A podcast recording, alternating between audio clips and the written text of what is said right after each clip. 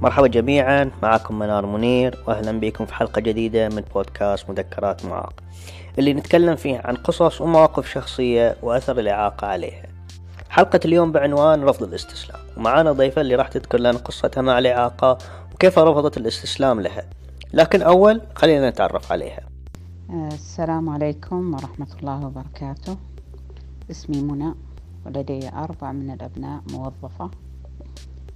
في عام 2017 وأنا راجع من دوامي خارج منطقة الرياض. تعرضت لحادث مروري حيث أصبت بكسر في الفقرات والحوض وعدة جروح نتج عن ذلك شلل نصفي.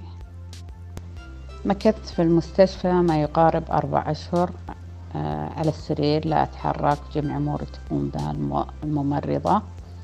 وبعد وبعدها انتقلت إلى مدينة سلطان الإنسانية. حيث هنالك تم تأهيلي وقيام بتعليمي كيف أقوم بالعديد من الأمور حيث استطعت التحرك من السرير واستخدام الكرسي المتحرك. آه بعدها تغيرت حياتي تغيرت نظرتي للحياة تمسكت بالأمل. استمريت في تحقيق أهدافي وطموحاتي لأني أستطيع أن أفعل كما كل ما يفعله الآخرون ومارس حياتي كأم وكموظفة. مثل ما سمعنا منى لما حصلت معاها الإصابة كان عندها مسؤوليات. فهي موظفة وأم لأربعة أبناء. هذه طبعا مسؤوليات كبيرة. فهل حاولت منى تتخلى عن بعض مسؤولياتها؟ مسؤولية العمل مثلا؟ خلينا نسمع إيش صار معاها.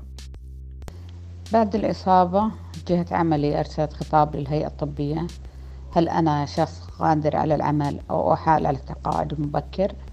ولكن أنا رفضت التقاعد. صحيح أني فقدت حركة المشي ولكني لم أفقد عقلي وأنا أستطيع أن أعمل يدي سليمة وعقلي سليم. أستطيع أن أستمر في حياتي العملية.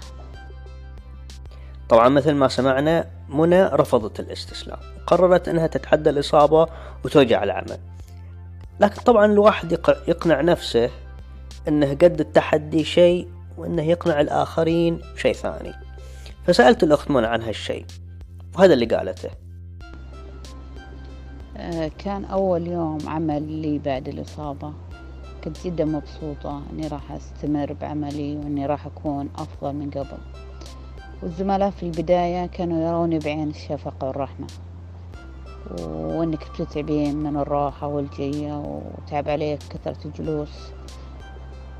لكني أثبت لهم عكس ذلك إني قادرة على العمل وأنجز وإنجازه بأكمل وجه. آه، في كلمة أوجهها لأي شخص حدثت له إصابة لا تيأس فما زال هناك حياة تنتظرك والأمل لا ينقطع. لا تيأس فما زال هناك حياة تنتظرك والأمل لا ينقطع. كلمة جميلة نختم الحلقة فيها. شكرا جزيلا للأخت منى في مشاركتها معنا بقصتها الملهمة. ونتمنى لك كل ونتمنى لك كل التوفيق في حياتك الشخصية والعملية. في النهاية حاب أشكركم للاستماع إلى الحلقة ونلتقي معاكم بإذن الله في حلقة قادمة. وفي أمان الله.